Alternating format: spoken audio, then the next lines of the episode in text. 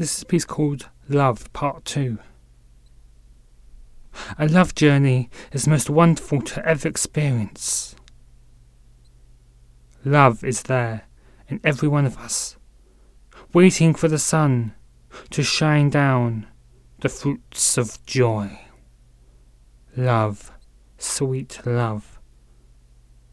You're there for every one of us, something that we'll cherish for eternity.